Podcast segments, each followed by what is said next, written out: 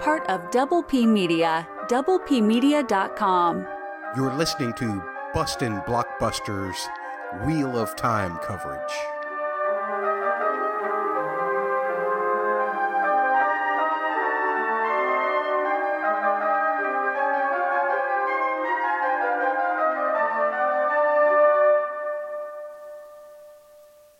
Welcome back to the Double B, Bustin' Blockbusters. My name is Matt. Thanks for joining me. Are you excited? Are you as excited as I am that Wheel of Time is only a couple of days away now? I mean, this Friday, November 19th, we'll get three episodes of Wheel of Time, the series that many people have been waiting for for 20 years. Isn't that amazing? They're finally going to get the Wheel of Time. They've read all the books three times, five times, seven times, and now they're going to get the series. And we're going to take this show very seriously. In fact, we're going to take it so seriously that you might have noticed that I put a very pretentious box style version of Lorne Balfe's Al Dival at the front of this podcast. That's right. Uh, Lorne Balfe on November 12th released a new soundtrack for the Wheel of Time. It's called Wheel of Time The First Turn. Be sure to check it out wherever you get your music. Might I suggest buying it? We need to support the artist more directly than just the minuscule percentages that they get based on streams and downloads. We really need to support these artists. That's my soapbox for the day. We're done with that. But today we're going to be busting Balfe. That's another double B. And looking at that particular theme, actually. It appeared in the trailer, and he calls it the White Cloak theme, as well as its title, Al Dival, which stands for For the Light. More on that when we get into that section. But first, I just want to tell you you need to follow this podcast on whatever app that you're using to listen to this, or follow us on YouTube. Just search for Double P Media on YouTube and subscribe to that channel. I'm going to be giving away something that I still haven't decided yet what it's going to be, but I'm going to be giving away something at the end of this season of Wheel of Time for anybody who submits a screenshot of them being subscribed to the Double P YouTube or to any of the Double P podcasts like Parsec Passion, like the Double P podcast feed, or this feed. Bustin' Blockbusters. Just look for it wherever you get your podcast. Please subscribe. Also, if you have time, leave a review. It just helps me decide, you know, what I'm doing that you like or don't like. And if you don't like any of it, say that too. Or if you like all of it, say that too. But say something. Say anything. We just want to hear from you. That's one way. The other way is just send emails to Matt's audioblog at gmail.com. M-A-T-T-S audioblog at gmail.com. Or you can tweet to, and this is important because it's got lots of information on my Twitter, at Bust Blockbuster. There's no IN and there's no S on that, unlike the title of this podcast. You just say at Bust Blockbuster, all strung together, and that's the way you reach me. If you follow me on Twitter there, then you will also find a tweet pinned to the top of that Twitter page, of that profile, that has a link for you to join our Discord server. And that's important because I want to hear directly from you.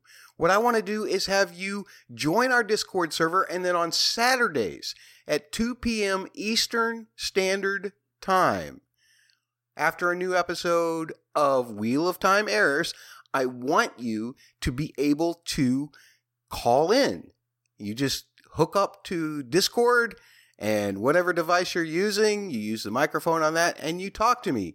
And we'll include that as part of our podcast coverage as well. We call them fan call in shows. I started them a long time ago, back oh, when was it? Uh, there were there were predecessors, of course, but we do it kind of like an old timey radio show.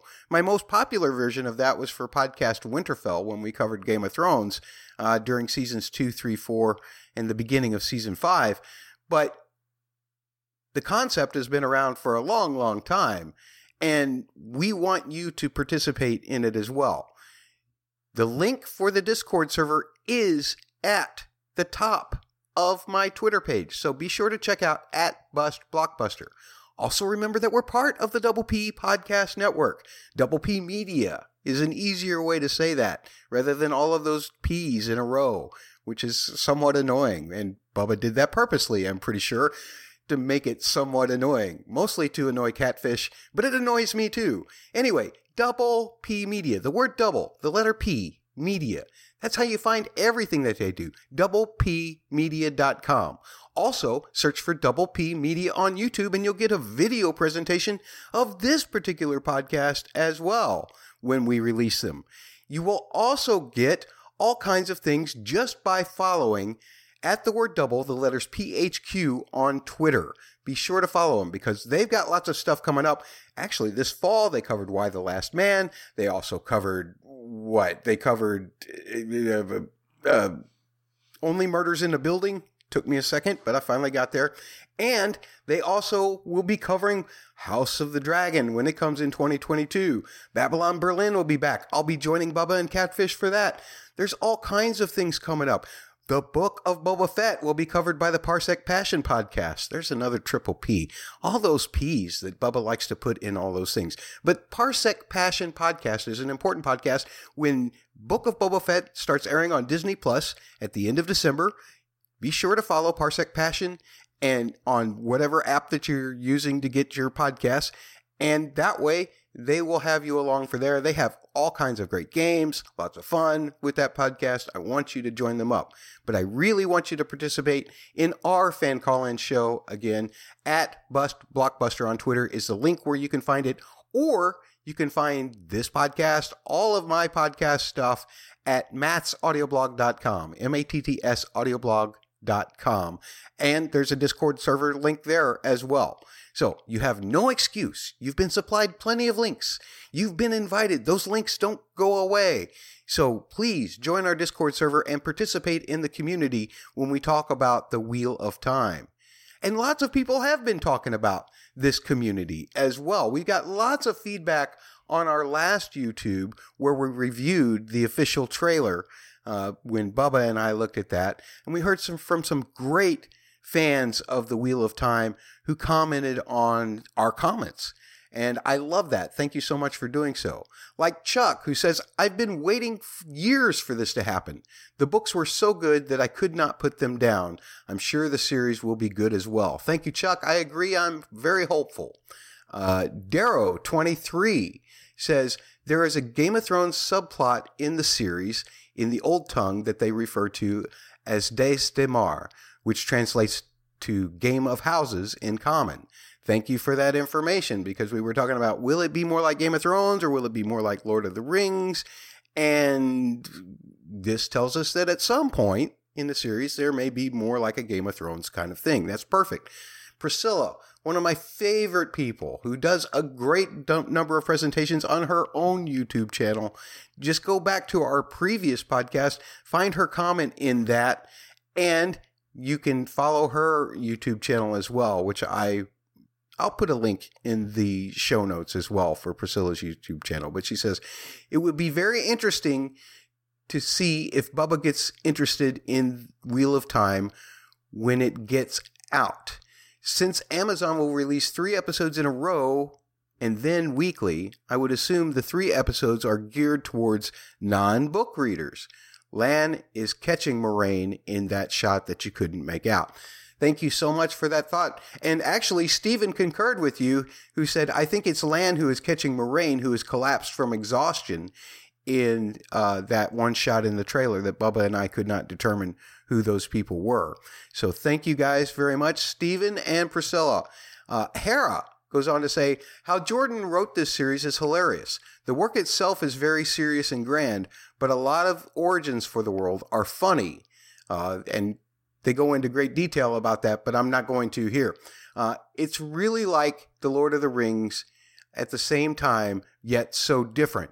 Great points, Hera, because the first two seasons, uh, or the first book, I guess you should say, is very much like The Lord of the Rings.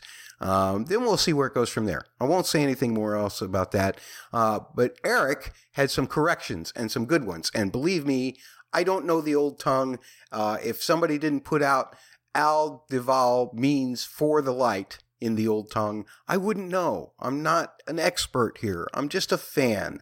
Uh, and hopefully you can accept that. And that's why I need you on the fan call in show so that experts can come in and talk to me and tell me what I got wrong or what I'm getting right. Uh, I want to hear from you all. But anyway, Eric writes in and says Brandon Sanderson actually wrote the final three books in the series. Moiraine's Jewel is not an angreal at all, merely a family cultural tradition for highborn ladies in her homeland. I did not know that. All I remember is that uh, there's some mentions in the books that it helped her to focus her power a little bit. And so I thought of it like an Angreal. For you book readers, you'll know what I'm talking about there. If you're not a book reader, don't worry about it. We're all going to find out together. Uh, finally, Rena says the first book and season is an homage to The Lord of the Rings, but then it expands into new territory. So I made a lot of Lord of the Rings comparisons when we did the trailer, mainly to put it in context for Bubba, but thank you all so much for pointing out and pointing out to our listening audience how much it does change over the course of time to be different from Lord of the Rings so that people don't think they're just getting a rinse repeat of J.R.R. Tolkien. Thank you very much for those comments. You are all so smart. I want to keep hearing these comments on the YouTube. I want you to email mattsaudioblog at gmail.com. I want you to tweet to at bustblockbuster on Twitter and tell me what I'm getting right. Tell me what I'm getting wrong. Tell me your thoughts about your impressions of episodes and trailers and things like that. It'll be fantastic. And you've heard me rambling a lot. You're going to hear me ramble more as we get into our Bust and Balfe section. That's a double B, right? Yeah. And we're going to do that over in my studio, which is that way. So you won't get any video of me while we're doing the music section, but I'll supply pictures and little information as we go along.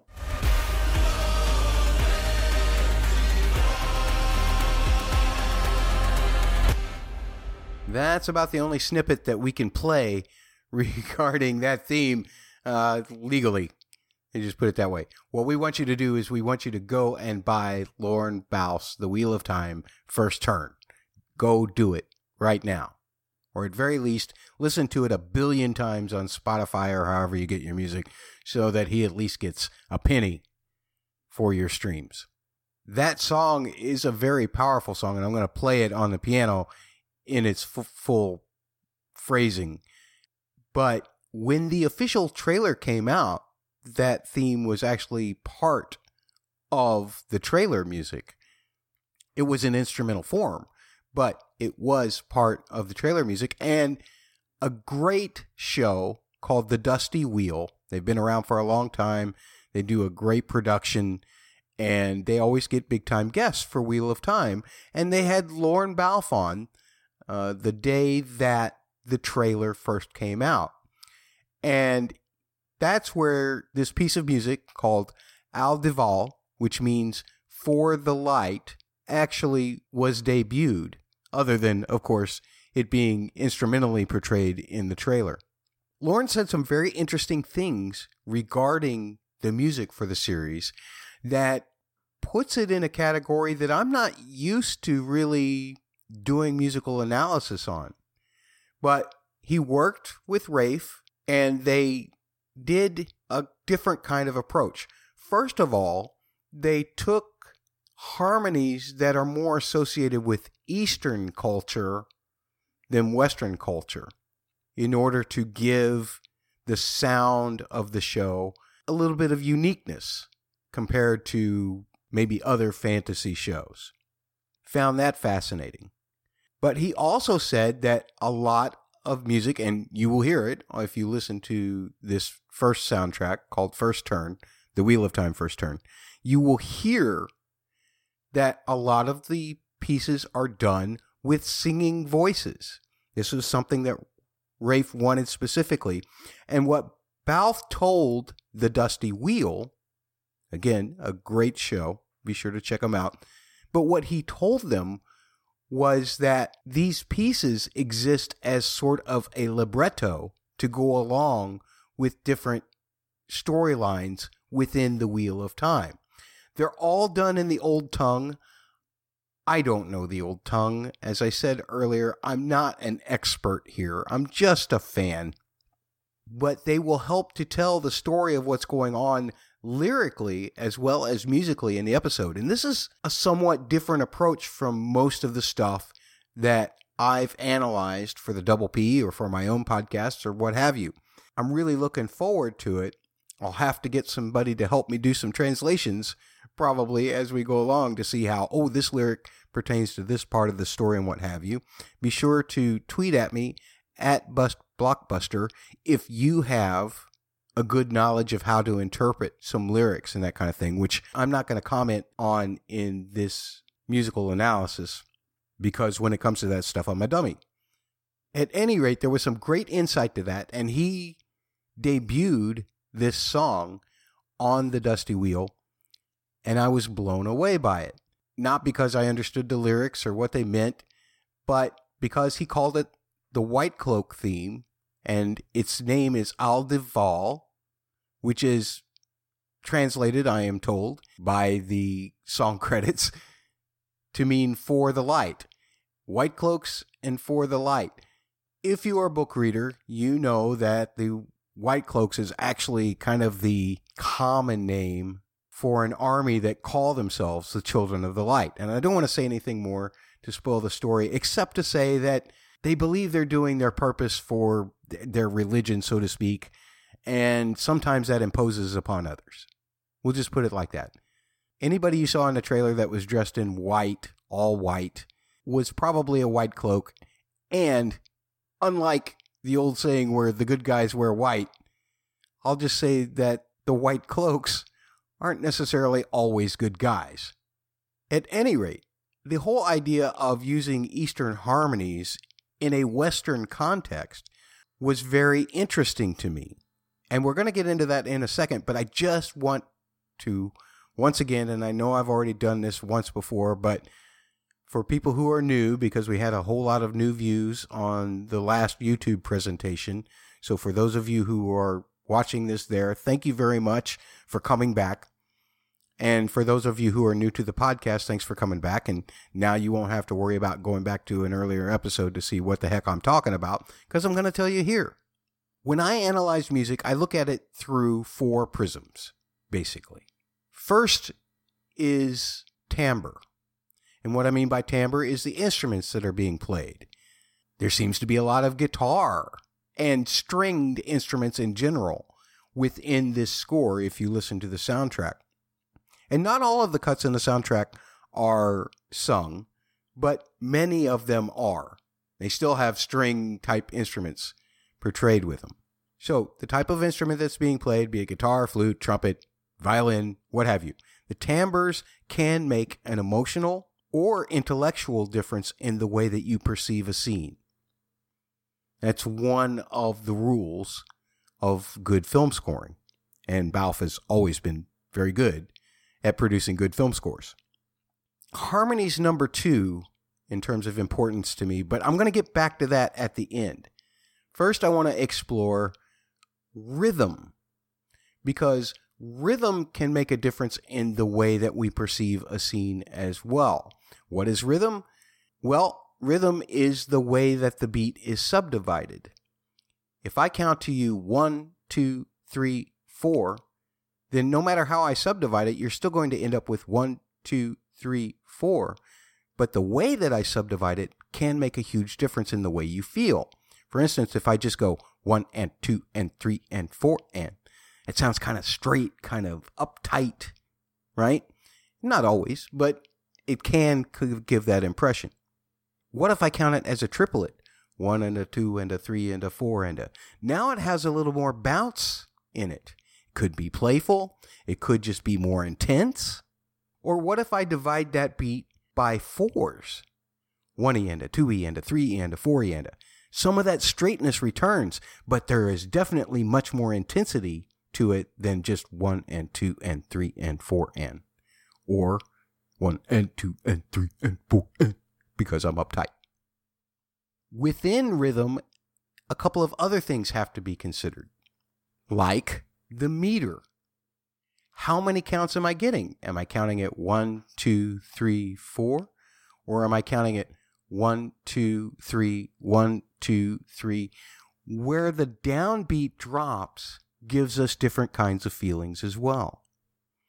Or if you want things to feel off, you can use what we call mixed meter, things like 5 4 or 7 4, like 1, 2, 3, 4, 5, 1, 2, 3, 4, 5, 1, 2. See how that kind of throws everything off? It doesn't feel like the one's falling in the right place. One of the reasons that that happens is because we humans like our beats to be symmetrical. You ever heard that phrase? It's got a beat and I can dance to it? You typically don't hear that with a 7 4 song. One, two, three, four, five, six, seven. One, two, three, four, five, six, seven. One, two, three, four, five, six, seven. Typically doesn't work, right? It's kind of hard to figure out where to put the emphasis, where to swing your hips at. So the meter can be very important in portraying things as well. Another aspect of that is tempo. Am I counting it one, two, three, four? Just kind of meandering? Or am I counting it one, two, three, four, one, two, three, four? Anytime you elevate a tempo of something or increase the subdivisions of something in the rhythm, it tends to make a person's heart rate go up a little more because there's more action happening. Just like people get excited when people are fighting and they're doing all kinds of slick moves, as opposed to they're just standing there talking, which I never get because I think the conversations are much more interesting to me than the fights. But most people like the fights. And I can't blame them for that. That's just the way they feel. So we have rhythm and we have timbre. Another one that I want to get to is melodic shape. And this one's interesting because it's very visually apparent when you know how to read music. But your ears can tell you also. How high do the notes go from where they started? Do they return to back to where they were? How big are the differences between notes? Do they jump big distances or do they just go short little distances? Or do they stay on the same note? All of these things about melodic shape can tell part of the story or can increase or decrease tension. Bigger jumps have more tension in them than little noodlings around. Static notes actually have more tension in them than big jumps because you keep waiting for the darn thing to move. And that's enough about those three things. Now I want to get to the key one, and this is how we'll really look at this theme, Al Dival, for the light, or as Lorne Balfe calls it, the white cloak theme, harmony. Harmony is the thing that is produced by notes. Sometimes are playing the melody, sometimes are just being in support of the melody, but they're what give us emotional context. A long time ago, there was this guy named Pythagoras. You may have heard of him if you've studied triangles or you've been made to take a geometry class or anything like that. The Pythagorean theorem, are you familiar? Yeah. He tried to apply math to every aspect of life, and that included music. And he determined that certain notes, when played at the same time or played one after the other, created different kinds of tensions naturally within humans. And what he determined also was that very specific combinations created very specific kinds of feelings. This is the very basis for good film scoring. How you harmonize something can help a person feel a certain emotion about the scene that they're watching. It's so important. So let's go over this real quick and then we'll see how all of this works within Balfe's composition here. There are in Western music basically four kinds of chords that work in film scoring to produce certain kinds of results. First, you have the major chord. Major chords, because of the way the notes are configured, because there's a certain distance between certain notes, Pythagoras determined that most of us humans feel lighter or more at ease or happier when we hear major chords. Now, you can take a major chord and you can just change one note, making it just a little bit further away, and you get a different effect. This is called an augmented chord augmented chords tend to feel weird. The reason? Pythagoras found out that we don't like symmetry much. And this is going to be important in another chord later. But when things are the exact same number of spaces apart, they make us feel a little different than when there's combinations of numbers between uh, of spaces in between notes. I know it sounds like a lot of gibberish, but by changing one note and just raising it up one half step, just the, to the next note, black or white, you get a different kind of feeling than you do from a major chord. Augmented chords feel weird, right? They feel they feel strange. They don't feel quite right. They may feel heavenly, or they may even feel slightly sentimental because the happiness is being stretched. On the flip side of things, we've talked about happiness and maybe even sentimentalness and maybe a little bit of weird or heavenliness. Now we got to go to the dark side because just like the Force, just like the one power, everything's got two sides, right? Now we need to go to the darker side and we begin with the minor chord. The minor chord actually, it's interesting. The inversion or the number of distance between notes is kind of an inversion of the major, which is perhaps one reason why when we hear a minor chord, we experience darker thoughts, sadness, anger. And to take that same chord and move the top note down to the next note, we get a diminished chord, which sounds like this. That typically invokes scary thoughts, thoughts that don't have resolution, thoughts that create tension. Because those four notes, in any order, can go anywhere. Why? Because they're symmetrical. There are 12 notes within each Western scale. And within those Western scales, if you divide any of them by equal amounts, like this one, where you have four notes into 12 possible at a distance of three apart exactly. That's very symmetrical, right? On top of that, any one of those notes could resolve to a different kind of chord. And we need it to resolve because by itself, it needs to go somewhere. And when you don't get that resolution, oh boy, that's terrifying. Now, you don't know that in your brain, you're not thinking that, but something in your very human existence is telling you that. What do you know? Pretty interesting stuff? Not interesting at all? You're ready to turn everything off? Well, let's talk about the theme and how you find all four of those chords in this theme, Al Dival, For the Light by Lorne Balfe, and how those four chords propel the music forward.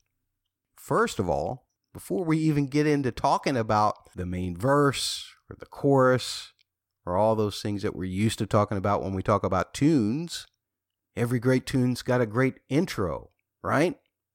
How about this for an intro?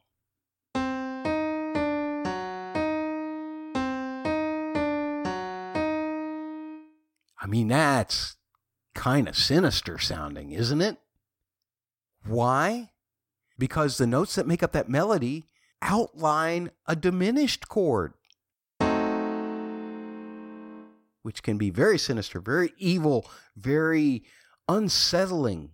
And boy, is that line unsettling, right?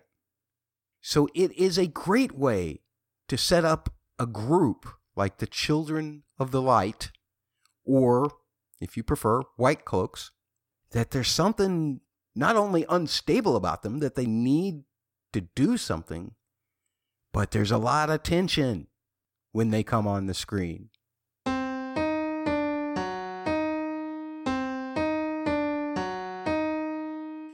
A couple of other things that I spent 10 minutes rambling about the timbre. It's a guitar. And not only that, but it's using harmonics, and those timbres also put us on edge, right? And believe it or not, the rhythm, actually, technically, the meter also throws us off a little bit because we have this line that feels like one, two, three, four, one, right? But in actuality, it's a line in 3 4 or 6 4, One, two, three, four, five, six. One, two, three, four, five, six. It's not typically a four. Now, threes are much more acceptable to the human body because you can always group a couple of threes together, like the meat of this song does, and turn them kind of into twos. Like one, two, three, four, five, six. One, two, three. But that also creates just an added little bit of tension other than just one, two, three, four, one, two, three, four, which sounds very blah by comparison, right? Very harmless by comparison. But the time you start to put that edge in, it kind of comes around a little quicker than you expect it to. And that makes you feel uncomfortable. So now we're getting into this beautiful verse sung by, I believe it's Peter Cox, who has an amazing voice. And he sings this verse that sets up the big chorus. And the melody of the verse sounds like this.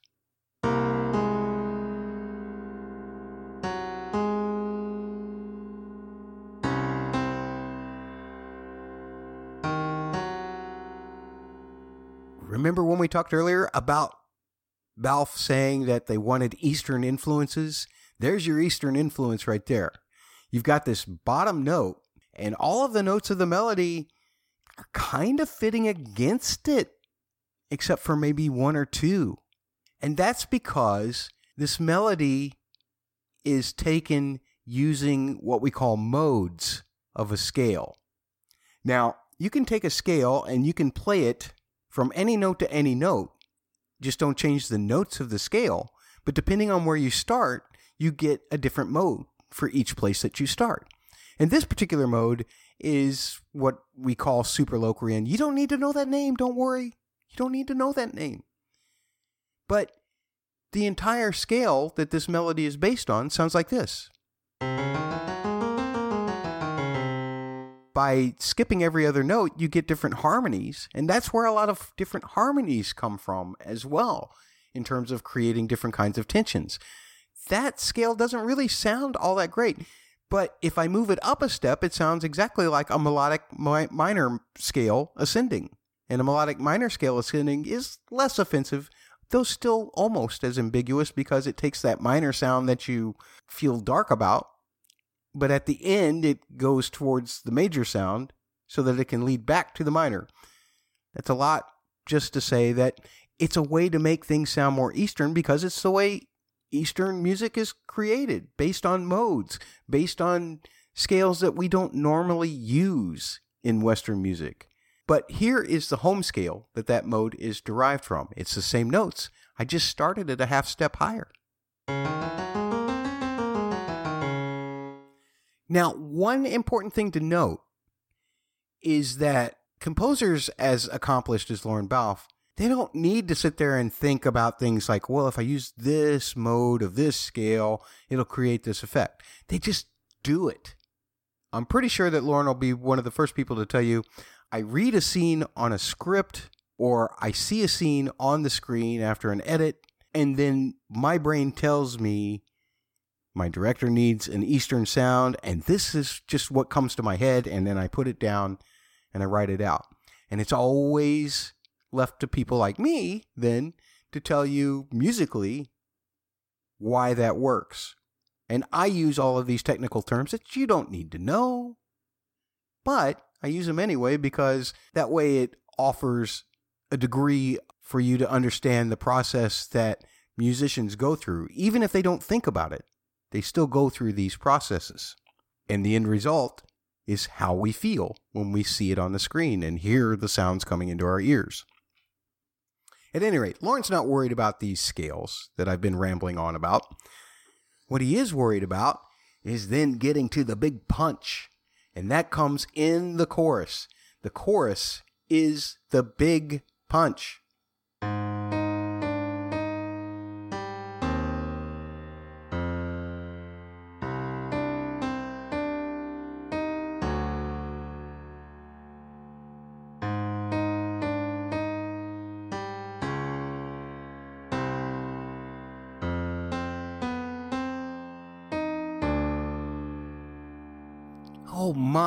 Love moments like that.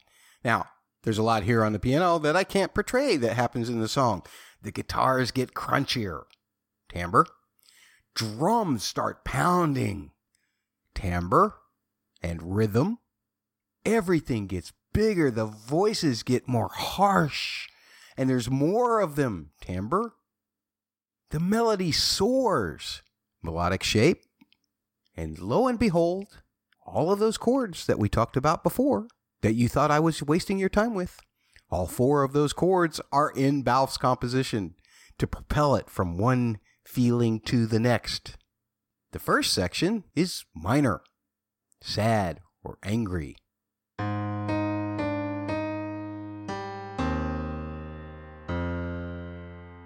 All of that stuff is based out of the minor harmony.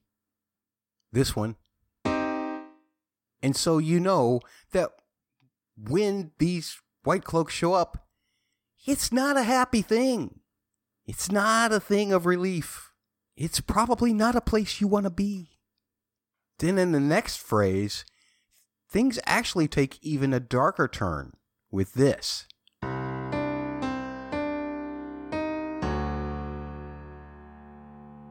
Now, the interesting thing is, is a major chord is actually implied here. That's right, a major chord, what we typically think of as happy.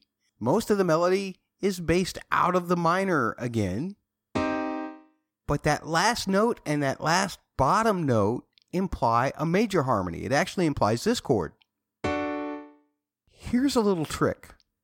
And ignore these numbers. Don't let the numbers confuse you. But when you go from a minor 1 to a major 2, you're actually implying a diminished chord. Whoa! All of a sudden, major doesn't seem so happy, does it? Because of the context that it's in with the minor chord, the result of the harmony is the diminished. And that's why it doesn't feel happy. Because in your brain, subconsciously, you're putting everything together. Wait, even though that chord's major, it's with the minor followed by the minor, and together they make, oh, wait, I'm scared. Or, oh, wait, I'm really tense. Again, don't worry about those numbers. Just listen to the sound of it. Your brain will tell you what's right. Then we get more into that Eastern thing that we were talking about in the verse. This part.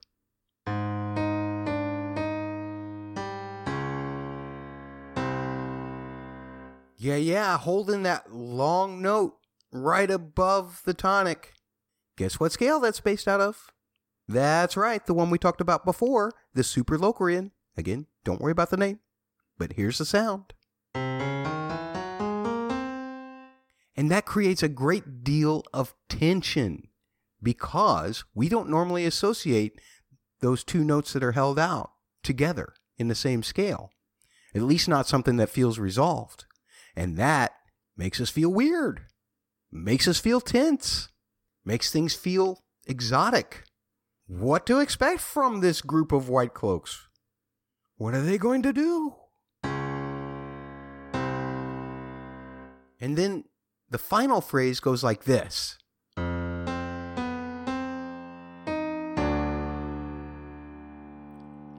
And there again, we are returning to a diminished chord impression at the end. Even though it's a major chord, it still gives us the impression of a diminished chord because of what preceded it.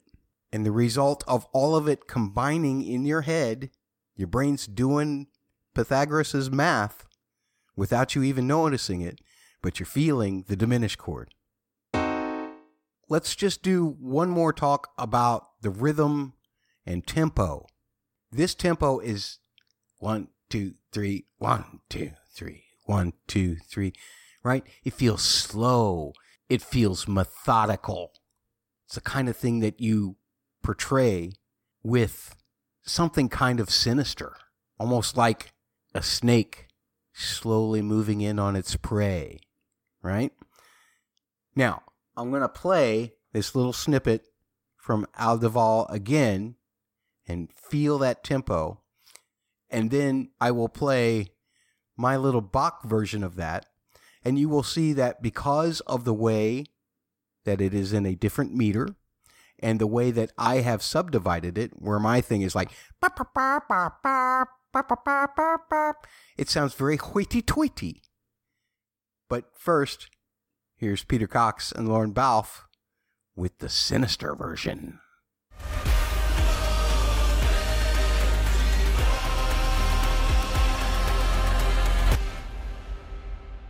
And then we get back to my hoity toity version, and I'll be back with some closing thoughts here in just a moment.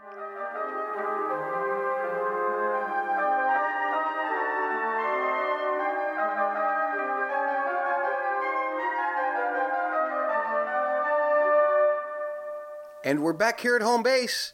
Thanks so much for joining me at this time. We really appreciate it. Don't forget, new episodes, three of them this Friday. And then be sure to join the Discord server. You do so by looking up at Bust Blockbusters on Twitter. Actually, at Bust Blockbuster on Twitter.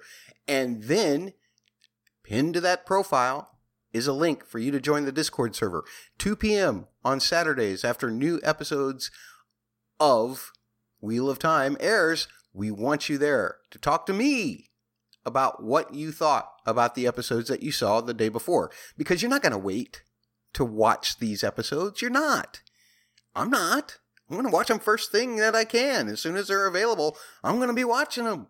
I know you are too. So there's plenty of time to think about what you saw. And then there's lots of time on Saturday afternoon to come and talk to me about what you thought please do so. Or you can send emails to mattsaudioblog at gmail.com, M-A-T-T-S audioblog at gmail.com.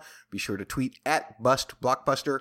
Be sure to follow and tweet to at the word double, the letters PHQ on Twitter or Instagram. They also have a Facebook page, by the way. That's facebook.com slash the word double, the letters PHQ. And, of course, they have a YouTube. Search for Double P Media on YouTube. Don't forget that when you subscribe to my podcast or any of the Double P podcasts, take a screenshot of it. I mean, that's not that hard to do. Then tweet it to me at Bust Blockbusters, and you are entered into a contest in order to win something Wheel of Time related. Maybe something from Lorne Balfe. Maybe something from Robert Jordan. Maybe both. See ya.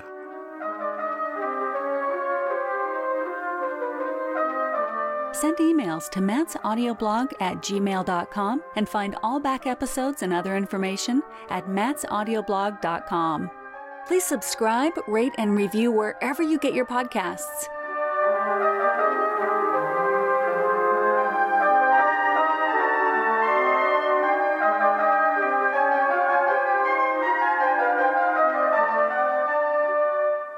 Of Double P Media, doublepmedia.com.